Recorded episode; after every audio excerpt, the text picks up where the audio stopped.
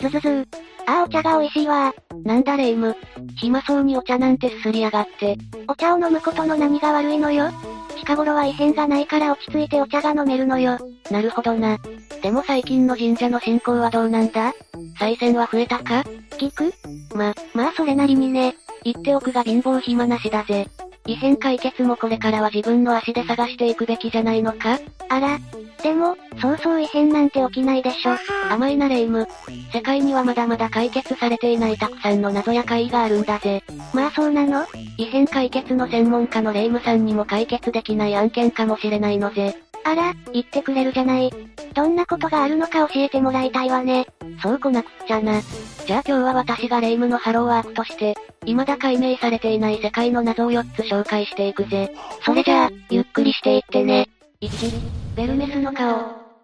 レイムは壁や床に人の顔が浮かんできたって言われると信じるか何それ怖っそんなの信じるわけないでしょ。そうだよな。でも今から紹介するベルメスの顔というスペインで起きた怪異は、本当に人の顔が浮かんできたんだ。いやいや現実的にはありえないわ。どうせ壁の模様が人の顔に見える現象でしょ。ああ、シニュラクラ現象な。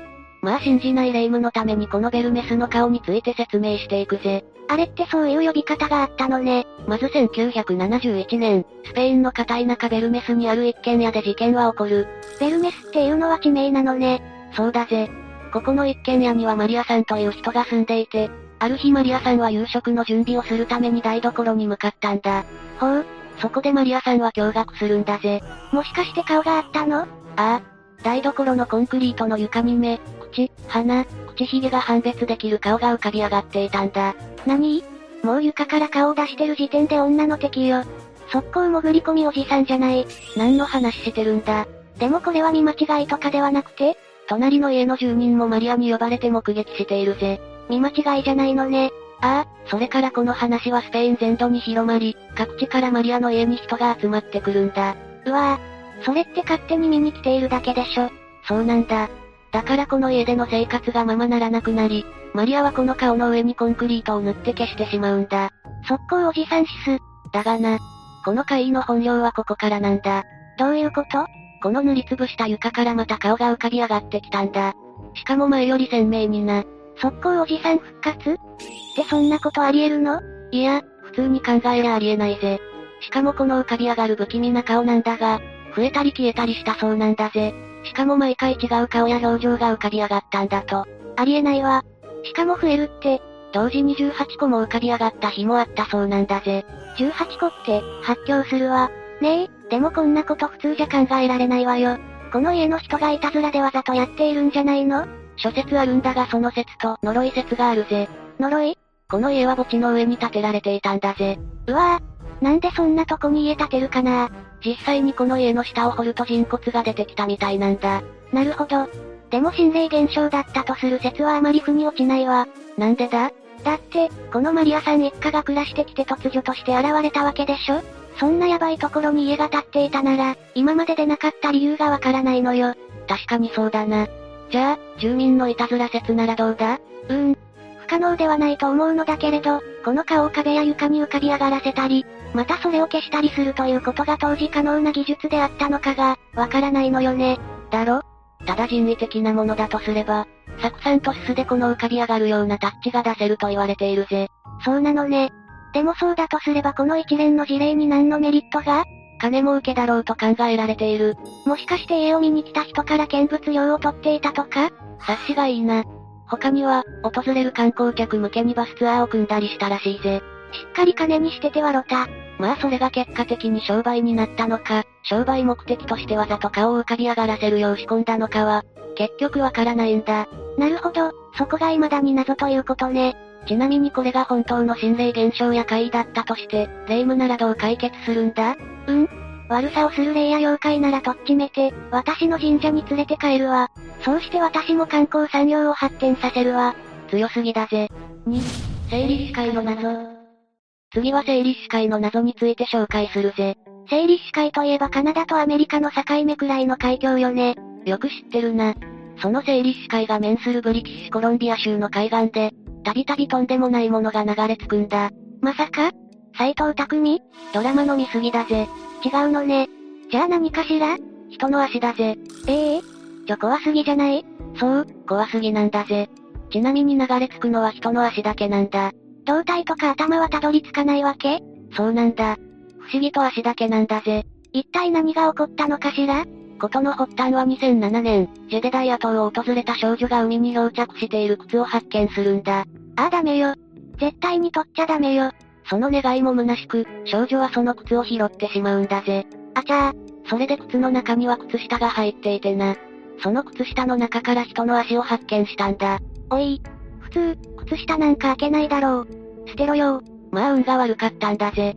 そうしてこれを皮切りに、その後も次々に人の足が近隣の島や海岸でも漂着した。という事例が20件以上報告されたんだ。いや多いわね。でも足だけなのが不気味よね。上手みたいなサメに食われたとか上手に足だけ残すサメがいると思うかあらお上手ね。座布団あげるわ。悪かったわ。続けて、まあ魚や海洋生物が食べれたとすれば、他の部位も流れ着く可能性も高いし、流れ着かない可能性も高い。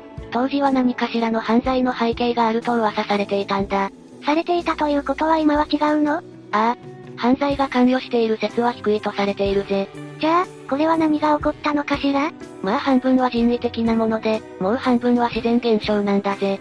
というとつまり、自殺や災害で溺れて死んだ人の死体が海を漂流し、腐敗によって体から切り離された足が漂着したという説が濃厚と言われているぜ。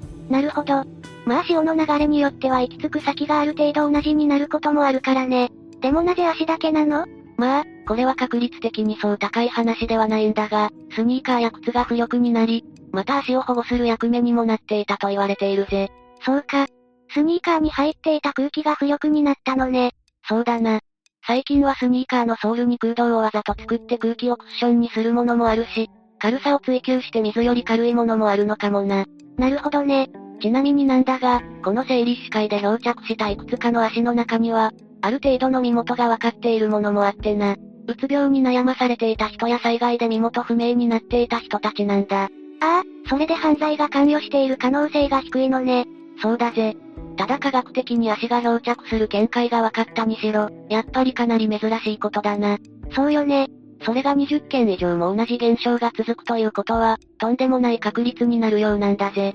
これでは人為的な犯罪が疑われても仕方がないわね。まあ、犯罪説も完全に否定されているわけではないからな。そういった意味で真相が解明されていない事件なんだ。うーん。一言でまとめるなら海岸で靴を見つけたら拾っちゃいけないってことね。いやーなんとかっていうスニーカーとかは要注意かもな。さて、ここまで2つの世界の謎を紹介したんだが感想はどうだまあ、未だ謎に包まれている部分があるんだけど、もうすでにそれらしい仮説もあるし、人為的な路線も考えられて、正直かいいと言い切れないから私が出るほどのものではないわね。まあ、実際目の前で起こるとびっくりするがな。まあ驚きはするでしょうね。そういやびっくりするで思い出したんだが、霊夢はいきなりとてつもない爆音や轟音が聞こえるとびっくりするか当たり前じゃない。雷でもびっくりするわよ。ほう、こないだなんて、深夜寝てる時に上からすごいいびきみたいな音が聞こえてびっくりしたんだから、ああ、いびきの音は結構響くからな。我が家も防音がしっかりしてないから結構聞こえてくるぜ。んというかお前の神社って2階なんてあったかあら、マリサの方こそ、誰か住んでる。3、セネカガン。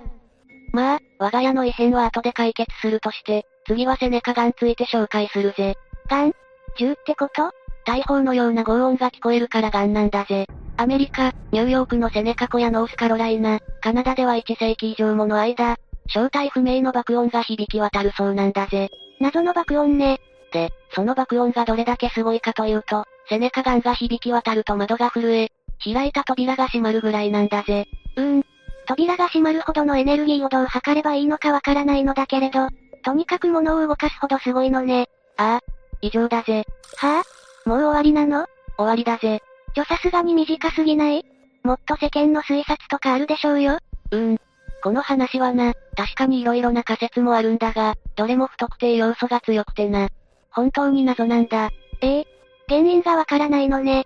ちなみに自然現象として、雷、地震はセネカガンが鳴り響いた時刻に観測されていないし、湖や海の大きな気泡の破裂音なんて説もあるが、泡でそんな音は今まで確認されたことがないんだぜ。あと隕石もなかったぜ。自然現象は確証が取れないわけね。ああ、他には軍事行動とかもあるがこれも公式に否定されているぜ。なるほどね。ただ、軍事行動に関しては人の手で隠蔽される可能性もあるしな。これに関してはまだ可能性はあるってことぐらいだ。うーん。原因不明の轟音。一体何なのかしらね。まあ、このセネカガンが鳴り響くことで特に支障はないと言われているぜ。びっくりするぐらいだな。そうなのね。それならいいわ。そんなことより、我が家の屋根裏が気になる。よい、踊りのペスト。最後は踊りのペストについて紹介するぜ。踊りのペストペストって国死病のペストそうだぜ。まあ、それは感染するという意味合いでペストと言われているだけで、実際には誰かが踊り出すと、それが感染するかのように周りの人も踊り出す現象なんだそうだ。何それ超楽しそうじゃない。ただ、死ぬかぶっ倒れるまで踊るぜ。いや、普通疲れたらやめるでしょうよ。それがやめないんだぜ。わかったわ、あれね。音楽ライブとかキラーチューンがかかると客が暴れ出すやつじゃないモッシュピットな。ただ何か踊りを促す音楽が流れたというわけでもないし、そもそも音楽が流れたとしても、皆がそれでノリノリになって踊れるのかが疑問なんだぜ。まあ知らない曲でもノリで楽しめる人なんてごく少数よね。この現象の古くは7世紀から確認されているんだ。記録として明確に残っているだけで、1020年代、1237年、1278年にドイツで、また1373年から74年にかけてはドイツ、イタリア、イングランド、また1518年ではフランスでも確認されているんだ。いや、これ絶対ドイツ怪しいでしょ。多すぎよ。まあな。で、特に大きなアウトブレイクを引き起こしたのは、1373年から1374年に3つの国をまたいで派生したものと、1518年のフランスだと言われているぜ。アウトブレイクってどんな規模だったのフランスのアウトブレイクを例に挙げるなら踊り出した人は400人以上そのうち100人が、心臓発作や飢え死にしているぜ。 ?100 人も死んじゃったのしかも飢え死にって、もう脳が機能していないんじゃないのあながちそれは間違っていないんだぜ。本当に狂ったってことまあ、この状況一言で言えば狂ってるとしか言いようがないよな。人が生命活動をおろそかにするまで踊るというのは何が原因がわかるか洗脳や脳神経の異常かしら正解だぜ。この踊りのペストはカルト教団の洗脳や脳神経に異常の出る毒にやられたと考えられている。宗教と毒ね。実際この時代は貧困に困る人が多くてな、宗教なりを信じて生きていく人も多かったんだ。そこでカルト宗教に吹き込まれたってわけね。まあ、実際どんな宗教があったのか記録がないんだが、踊り狂う人たちを周りで、もてはやして促す人間もいたそうなんだ。ちなみに楽器隊なんかもいてな。何かの儀式であったんじゃないかと言われているぜ。すごいわね。まるでハーメルンの笛吹きね。それで、もう一つ濃厚な説が毒だぜ。毒ね。どんな毒なの幕閣菌だぜ。幕閣菌ああ、その名の通り菌でな。穀物に寄生するんだぜ。ええで、この菌が穀物に寄生した時にできる菌の角を幕閣と呼ぶんだ。この幕閣には主に神経系と循環系への毒性があってな。特に循環系では、血管収縮を引き起こすんだ。血管収縮が起こるとどうなるのよ血の巡りが悪くなって脳への血流が不足するんだぜ。すると精神異常を起こしたり死んだりするんだぜ。なるほど。つまりこの幕閣菌の感染で精神異常を起こした人が踊っていたというわけね。そうとも言われているぜ。ちなみにヨーロッパも穀物の文化だからな。ドイツの名産はビールだぜ。だからドイツでの発症が多かったのも合点がいくぜ。なるほど。てっきりドイツ人はクレイジーな人が多いのかと思っちゃったわ。ちなみにこの踊りのペストに直接関係はないんだが、幕閣成分のリゼルグ酸というものがあって、これを人工的に合成して飛ぶ薬が作られるんだ。ええよく知ってるわね。義務教育で習ったぜ。どんな学校行ってたのよ。話を戻すがこの機械なしの舞踏の感染は、カルト宗教かもしくは幕閣菌が原因ではないかと言われているぜ。でもこれって幕閣菌が原因なら今でも、踊りのペストが発生しているんじゃないの現在では技術の進歩で、幕閣は製粉の段階で取り除かれるみたいなんだぜ。なるほど。じゃあ今では発症する可能性が低いってわけね。ああ、だから当時の踊りのペストがカルト宗教による洗脳だったのか、幕閣菌による精神異常だったのかは、謎のままなんだぜ。そういうことね。あ、でもマリサ。この間、この踊りのペストのようなものを見たわ。なんだってでも、誰も倒れたり死んだりすることはなく、最終的に若い男女を囲って皆が踊って、最終的に踊りの中心にいた男の人が女の人に指輪を差し出してたわ。それはただのフラッシュモブだぜ。